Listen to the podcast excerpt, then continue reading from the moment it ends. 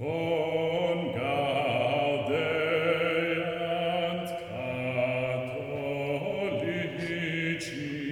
right. Good afternoon, Mark.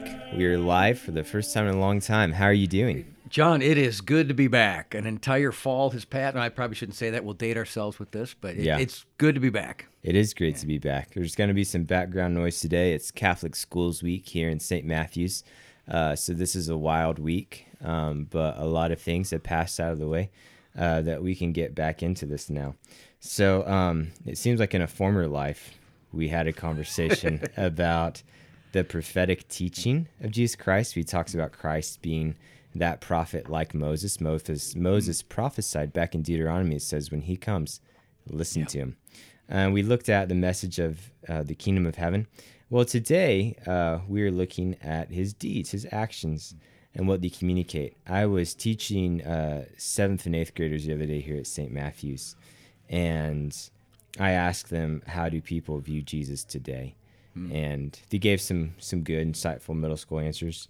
And then I asked them, um, "How do you think the Romans viewed Jesus? How, how do you think the people that crucified viewed him?" And they're like, "I don't know." I said, "Well, fortunately, we have a non-believing Jew from the first century named Josephus who wrote a lot as a Roman historian, and the way he described Jesus." may be surprising to us because many people today think of Christ primarily as a, a teacher, a reveal of great truths. Some of us, of course, profess him as Lord and Savior. Um, but even within that, we probably have dominant paradigms for how we view him. We see, yeah. all right, shows him more as a shepherd, or we think of him in his passion and his priestly ministry.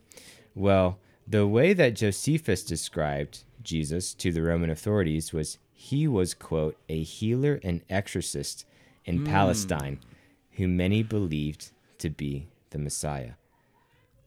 And I asked the students, what's strange about that? Like, I don't know. I said, this is what's strange. They didn't say, well, everyone agrees that he taught. They said, everyone agrees as fact, including us who crucified him, including those who follow him, including those who try to ignore him. Regardless of your religious perspective on Jesus, they all found their consensus in, consensus in he cast out demons and healed people. Oh, wow. Which I think is wonderful because today that may be, ironically, uh, those would be the gospel stories which we're more likely to relegate to fairy tale. Or some uh, Protestant theologian of the 20th century even said, well, you know, the church kind of like made those stories up Yeah. to communicate uh, a theological meaning. But within Jesus' own time, people who didn't believe him said, "Oh yeah, he drove out demons yesterday. Yeah. I know, yeah, he healed that paralytic." Yeah. So that's actually um, the like almost historic fact Yeah. about Christ, apart from his crucifixion. Which, to your point, like it just so highlights for us today where what really concerns us and truth and what it means to know truth and where truth is found. And truth is found, you know, in the mind. It's not necessarily found in these amazing events that happened. Like, oh yeah, everybody agrees he could cast out a demon, and he did. We look at that and go, "That's crazy." Let's talk about his teaching, or uh, you know, what he actually said, what he left behind. But for them, the reality, the primary reality is like you said, like, oh, this guy went around casting out demons and healing people. Yeah. And we actually, uh, the next day we came to, because we worked with the book of Acts, we came to the Apostle Peter's first sermon in Scripture, Acts 2, the day of Pentecost. Strange things are happening. People want an explanation.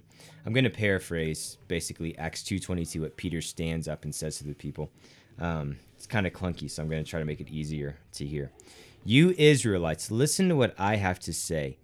Jesus of Nazareth, a man attested to you by God with deeds of power, wonders, and signs that God did through him among you, as you all know. So, to break that down, people are asking for an explanation of the strange occurrences happening on Pentecost. And uh, Peter says a lot of profound things, but the main point he's making this point in his sermon is, well, Jesus did it. Who, by the way, we we kind of all know he's is who he says he is based on the things he did. What's interesting is that Peter, he lays out for the people, you know, you already deep down know who he is because of what he did. And he's speaking about Christ's earthly miracles. So I want to kind of test Peter's hypothesis because Peter asserts Look, the people of Israel, they knew who Jesus was claiming to be, not just based on what he said of himself, but maybe even more so based on what he did. So we look at healings and exorcisms today in the gospel, we're like, either wow, that's awesome, or wow, that's weird. I mean, it definitely is startling, but perhaps we don't see what the people present saw. These saw not just a really powerful event, but these saw um, an event that signified something, a symbolic act. Yeah. Well, it, John is my my favorite. I, he talks about signs, and so Jesus, yeah, the he does. evangelist John, John the Evangelist, yeah, with the gospel. the gospel, according to Saint John. Yeah. Um, that so Jesus is going to do something, and it, he calls them signs. In other words, they point to some theological truth. Um, where the synoptics, you know, it can be. He, he demonstrates the power. He demonstrates that the kingdom of God is here mm-hmm. by doing something. Where John has a slightly different take. He doesn't call them miracles. He calls them signs. But mm-hmm. um, that they're yeah, again they're pointing to, they're indicating a theological truth. And for me, it's the the man born blind. It's interesting that in all the gospel accounts, the the kind of mighty power that Jesus does more often is he mm-hmm. heals blind eyes. He, he, he gives people sight. That's right. So they now have the ability to see. It's a it's a physical demonstration of what he's actually come to do and to enlighten the world. Yep. Uh, but because John, uh, uh, because John has, you know, it's the new creation and it's the new Exodus theme, where he he heals the blind man by taking clay or or spitting in the dirt. It's either the text says either dirt or clay, and you think, okay, well, what would that? You talk about the original hearer that for the people who saw that, what would they think of? Yep. What's that first creation of humanity when God makes Adam out of clay? Yep. Jesus takes clay, he puts it in the guy's eyes, and he can see. And so this miracle is a new creation miracle. He's giving this man spiritual sight to be able to see the reality of what Jesus has come to do, which is to bring the new creation, to bring a, a, a different, qualitatively different kind of life that breaks into human history. I'm glad you started with that story, Mark, because um, Saint Irenaeus makes a really big deal of that story. Saint Irenaeus is a church father, I believe we've referenced before. Yeah. So the Apostle John taught a man named Polycarp, who was ordained a bishop by the Apostle John himself. Similarly, uh, Polycarp ordained Irenaeus. So Irenaeus is a second century bishop who is really familiar with the writings of St. John because he was taught by John's own student in the church. And he zooms in on that miracle intensely because this particular man born blind that uh, St. John spends an entire chapter on, John chapter 9, this man, unlike other blind men, was born blind. And the apostles asked a question basically what I think any of us do when we see human suffering. We ask the question, whose fault is this? Which um, uh, kind of reflects a spirit of compassion deep down. We realize people shouldn't be blind. It, it Right. seems unfair. Jesus, why is he blind? This isn't the way it's supposed to be. Yeah, and they phrase the question, why is he blind? Because of his own sin or his parents? And Jesus' response is awesome. He says, neither, but that the glory of God may be revealed. And you're right, Mark. That's the exact point that Irenaeus makes that Christ healed blindness in a variety of ways, but in this instant, in order to, quote, reveal the glory of God, he gets down on one knee, he spits in the dirt, he rubs it in his eye, because Irenaeus is making the point Christ is basically letting us watch the creation of Adam. Yeah. We didn't have a camera in the Garden of Eden. Uh, well, we didn't exist until Adam was created. But it's described as God kneeling down in the dust, forming him by hand, and breathing his life into him. And what does Christ do? But he gets down on one knee, and from the dirt, he literally forms vision in the man. And this is a really beautiful act of Jesus that communicates to us that he has come to recreate Amen. the human race. That what has been destroyed or lost or distorted through sin, he's going to refashion for the purpose that he originally had in mind. Yeah, and we've talked about this in several previous episodes. Which, it, it- I, for me, this is the thing that I love talking about the most. It's it it, it takes us back to the very nature of salvation. Mm-hmm. When we talk about what did Jesus accomplish, What's the benefit for us? And so often people can have this understanding of salvation that, okay, it's great and Jesus died on the cross, but salvation is about where I'm going ultimately, that one day I get to go to heaven. Mm-hmm. So, because of what Jesus did, that's the primary blessing for me. I get to go to heaven.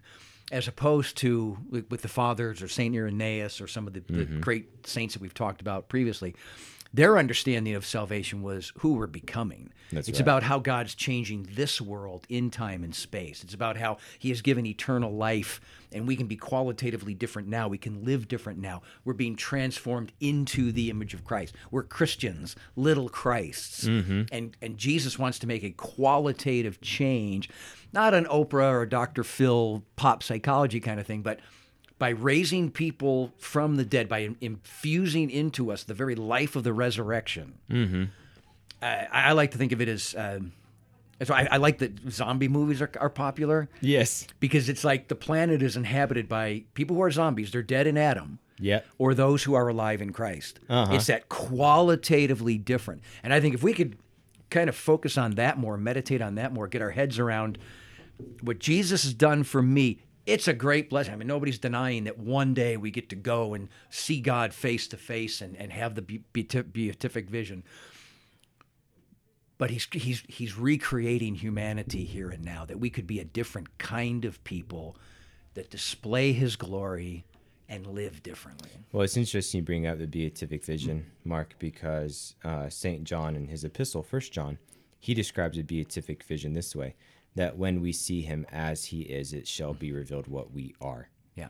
Well, and, um, and, and, and, in that verse, it's First John 3 2, he says, and we will be like him. Yep. For we will see him as he is. That's right. When we, the, this final journey, we're on this journey of being made like him in that final moment when, when I, I love that picture in John, we're going, we get to see, know, experience, and love God in the fullness of his essence, which just absolutely blows my mind because, yep. like Paul said, all we can see is through blindness right now. The yep. veil is covering us. But we get to see him like that because we've become like him. Our journey is finished. Yep. And we're actually like the image of God been restored to this glorious degree we could never even imagine. Yeah. And that's right, that the signs in John's gospel are almost like Christ pulling back the veil, mm-hmm. not only to who he is, but to what we might become yeah. if we will believe and follow him. I would like to look a little bit more at the synoptics because Peter, in his sermon, he uses a specific phrase, um, deeds of power, signs, and mm-hmm. wonders, mm-hmm. which is a cool phrase because signs and wonders is the way that Moses' ministry yep. before Pharaoh is described. So, last episode, we talked about how Christ unpacks the true meaning of the law which ironically, uh, I had a professor who told me that if you read the Mishnah, which is the writings of the rabbis, they all said when the Messiah comes, he'll tell us what the law is really about. Hmm. Well, Christ is doing that, the Sermon on the Mount. He's saying, Well, you have heard, but it's actually more than that. So Christ is unpacking the teaching of Moses. But the reason why anyone listened to Moses when he came to Egypt is he came with God's own power. And similarly, uh, the reason people sit down and listen to Jesus for hours on end teach. It's not only because his teaching is so good, it's because they've uh, observed his signs of power and wonder. Yeah. So, um, what those um, signs and wonders are in the ministry of Moses is you go back to the story of the Exodus. The people of Israel were at that time not in the land, they were actually slaves in a foreign land to Pharaoh. It's a really cool song. It's a great Louis Armstrong song, "Go Down Moses, Let My People Go." Uh, I always want to sing when I think about this. Um, and I actually well, captured well, belt out a few well. bars, John. Come on. Let my people go. It's fun, huh? okay, awesome. so uh, God tells Moses, "I've seen enough of the suffering of my children, the Israelites. So tell Pharaoh, go. Let my son go. I'm going to take your son out. But you know what? Pharaoh's stubborn. He's not going to believe me. So Moses Show him that I mean business. Here's your staff. Go perform the signs and wonders. So you think about some of those miracles Moses does. His staff becomes a snake. He does some cool tricks that God gives him. Um, Pharaoh's and his magicians observe this. They don't want to. Um, they don't really want to come to terms with the reality that's being communicated. So they're like, "Yeah, I don't know that God. Get out of here." So uh, Moses performs 10 signs, 10 plagues. Uh, they make life really hard on the Is- on the Egyptians. They also realize they demonstrate that the gods of Egypt, that Pharaoh and the other Egyptians are putting their hope in, are no defense against what God is doing to set His people free. He's going to kick down doors. He's he's taking names. The people of Israel are going out of there. So uh, eventually, this these signs they culminate in uh, the Passover lamb, which is the climactic sign. And this time, the God that's being judged is not some frog creature on a hieroglyph somewhere. It's Pharaoh himself because he claims to be a god. What does God do? God strikes down Moses, strikes down Pharaoh's son. Next thing you know, Pharaoh's saying, "Get out of here." God has kept his promise to set his people free. Now, the next day, something really cool is going to happen with the crossing of the Red Sea. But the point is that Moses has all these climactic signs building up, saying, like, the gods of Egypt are being judged, Pharaoh's being judged, my people are going free.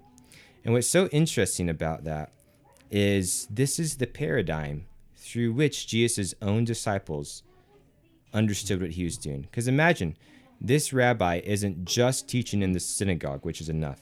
He's casting out demons. He's forgiving sins. He's healing. He's doing really important things.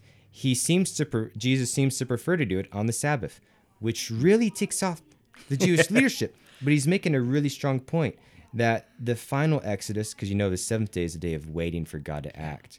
Jesus is saying, wait no longer. The Exodus has come.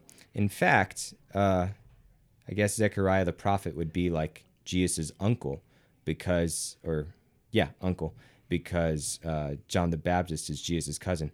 Zechariah, John the Baptist's dad, at John the Baptist's birth, he and the Spirit sings a song about Jesus. And he said, Blessed be the Lord God of Israel. He has come to his people and set them free. He has raised up for us a mighty Savior, born of the house of the servant David. Through his holy prophets, he promised of old that he would save us from our enemies, from the hands of all who hate us. Now, as a Catholic, I pray that prayer every morning. And I was honestly confused for some time like, who's Jesus setting us free from? Because he's not, he obviously didn't set the Jewish people free from the Romans. Um, what's going on here? And finally, it clicked. You look at all these songs at the beginning of Luke's gospel, Mary's Magnificat, uh, Zechariah, they keep on in their songs, You say God's finally keeping his promise to Abraham. The promise he made to Abraham was that Abraham, your children will be put in slavery, but I'm going to set my people free. Yeah. And what's startling is they're like, oh, we thought that God fulfilled that promise through what he did through Moses. But that was just the recital. This is it. And this time, the enemies are not Egypt, slavery, and Pharaoh. They're um, death, sin, and hell. And that Christ is constantly symbolically demonstrating his victory over death, sin, and hell by casting out demons, by forgiving sinners, by curing disease, which is the symptomatic uh, unfolding eventually of death itself. And um, just as those signs and wonders in Egypt eventually culminate in the Passover, well, the Greek word for Passover is Pascha. These these signs of Christ they culminate in the Paschal, the Pascha, the Paschal mystery, which is his own death as a lamb, his resurrection. So these signs, all these healings, which we read and we're like, huh, weird, or wow, cool. But maybe we don't catch the narrative significance of this. Yep. This is Christ demonstrating the exodus, the liberation of not just Israel, but humanity. It's finally occurring. It's occurring in Christ. He's destroying the hostile powers that keep us as humans from what we were meant to be by God.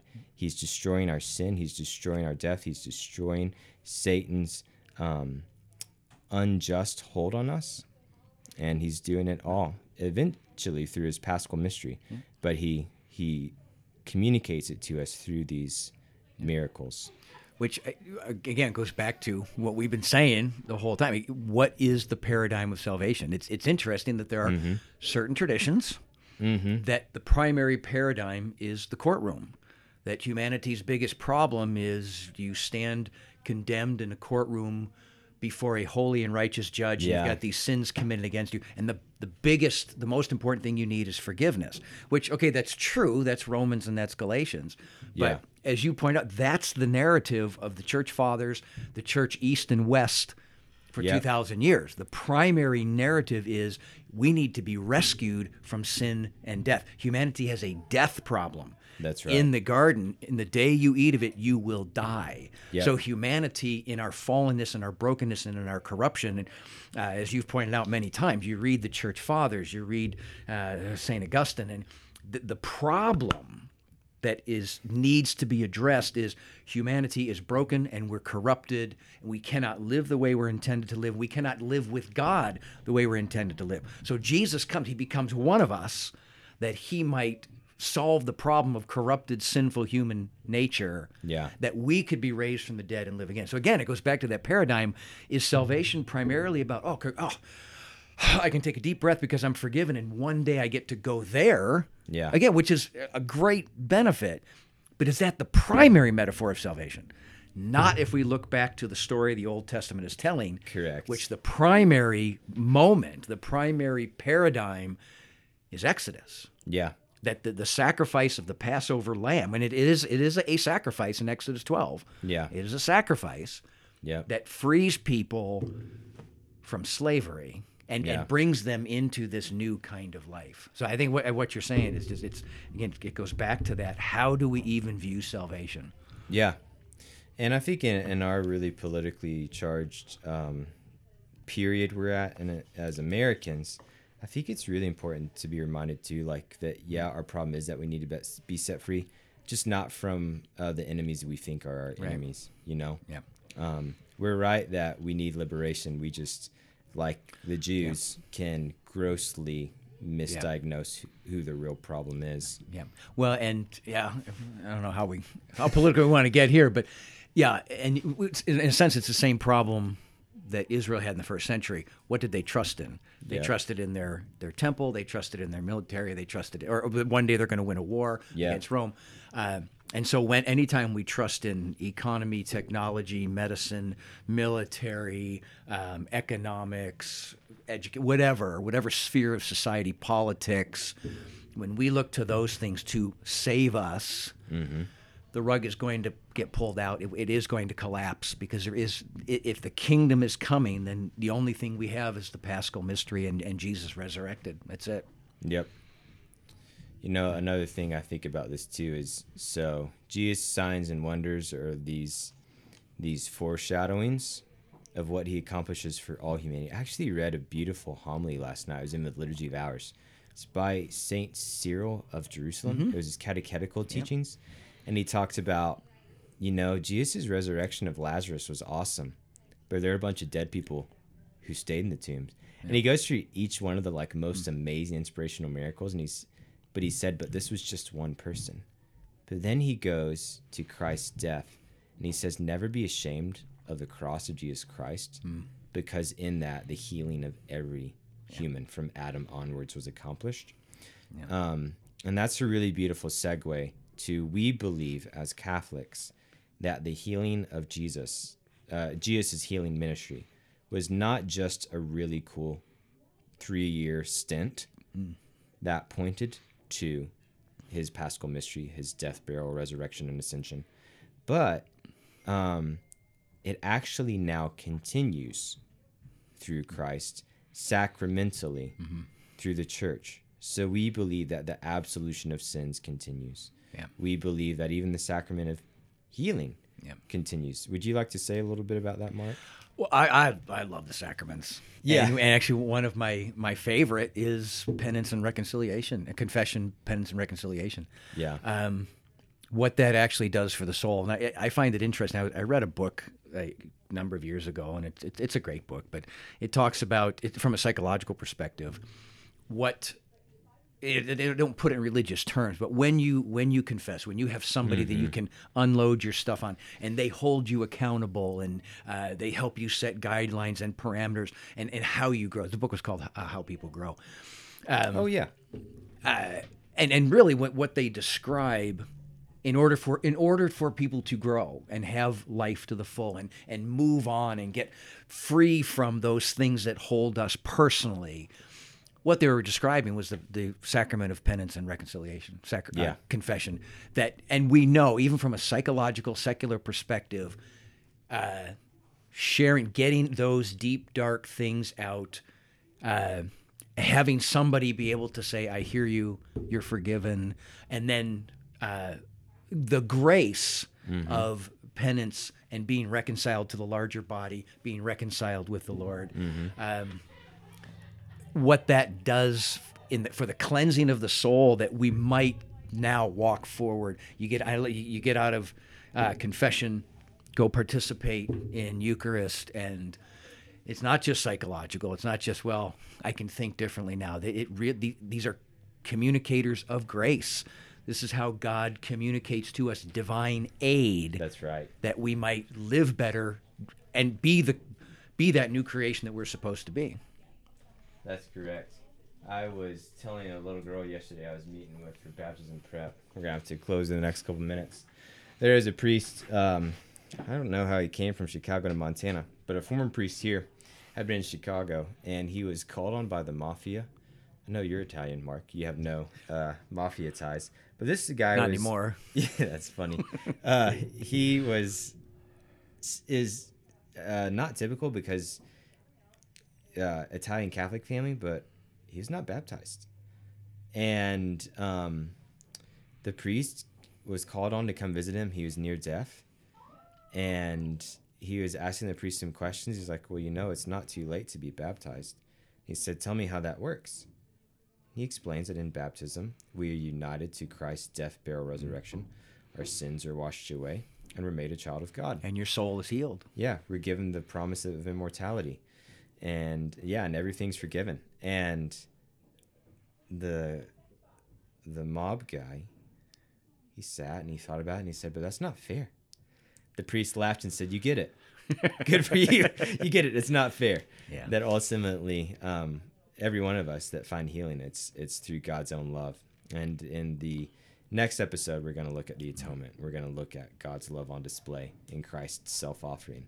But um, healing comes through God's love. Mark, are there any takeaways that you want to?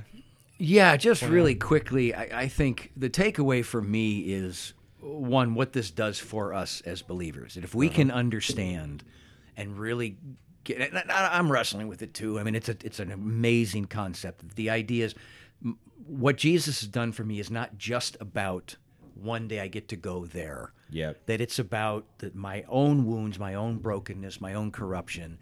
It's fixing that now that I might be transformed into his image. A Yeah. qualitatively different kind of life that I'm being transformed to look and sound very much like him. In Romans, it says that we are tran we are conformed to the image of God. For my students, I obviously have to put that parenthesis. We're becoming like him. Yep. Because we're not becoming members of the Trinity, but partakers of the divine nature, and is to make a qualitative difference. Yeah. And then uh, quickly, if there's a Catholic Canadian philosopher by the name of Charles Taylor, mm-hmm. and he talks about the enchanted world, that the mm-hmm. pre modern world was enchanted. Do we still believe that there is a world out there like the world of the New Testament? Where Yeah. these kinds of things can happen, where sacramental things can happen, where body, mm-hmm. where bread can become body and, and water can become wine and virgins can conceive? Or are we so influenced and caught up in a secular way of thinking that we look at the Bible and we say, yeah, I, I can believe maybe it sort of happened there, but our world, we know that our world is a mechanized universe. We know it's ruled by science and reason and laws, mm-hmm. and that kind of stuff doesn't really happen. To, and we have this dualistic disconnect that mm-hmm. we're looking at the world of the Bible and we're seeing that Paul's talking about principalities and powers, and, and we recognize spirits and demons and, and sacramental power, but we don't live it. We don't tap into it we, because Yeah. we, we no longer, the world has been disenchanted for us through secular enlightenment thinking. And I think uh, for a lot of the church, we need to get back to hey, the world that the Bible describes is actually the real world. Yeah. Well, you started this discussion, Mark, once we got into the biblical text with Christ's sign of, of healing the eyes. And part of what here is is um, healing that we particularly need in our culture is to really allow Christ to heal our imagination. Um, Yep. And imagination is not simply make believe. Imagination is a faculty that allows us to actually perceive things not obvious at first glance. Yeah. Then we need to allow Christ basically to to heal that part of us that maybe due to disappointment, due to discouragement, we have allowed secularism to Yeah. really dumb down. Christ wants to make alive again so that we can we can come to him for for healing in other areas as well. Well, uh, that's 30 minutes. And uh, Mark, thank you so much for this conversation. I'm going to go uh, sing with a bunch of middle schoolers. and uh, I hope that you, our listeners, have a great day as well. John, you have a great day. Thanks again. Thank you.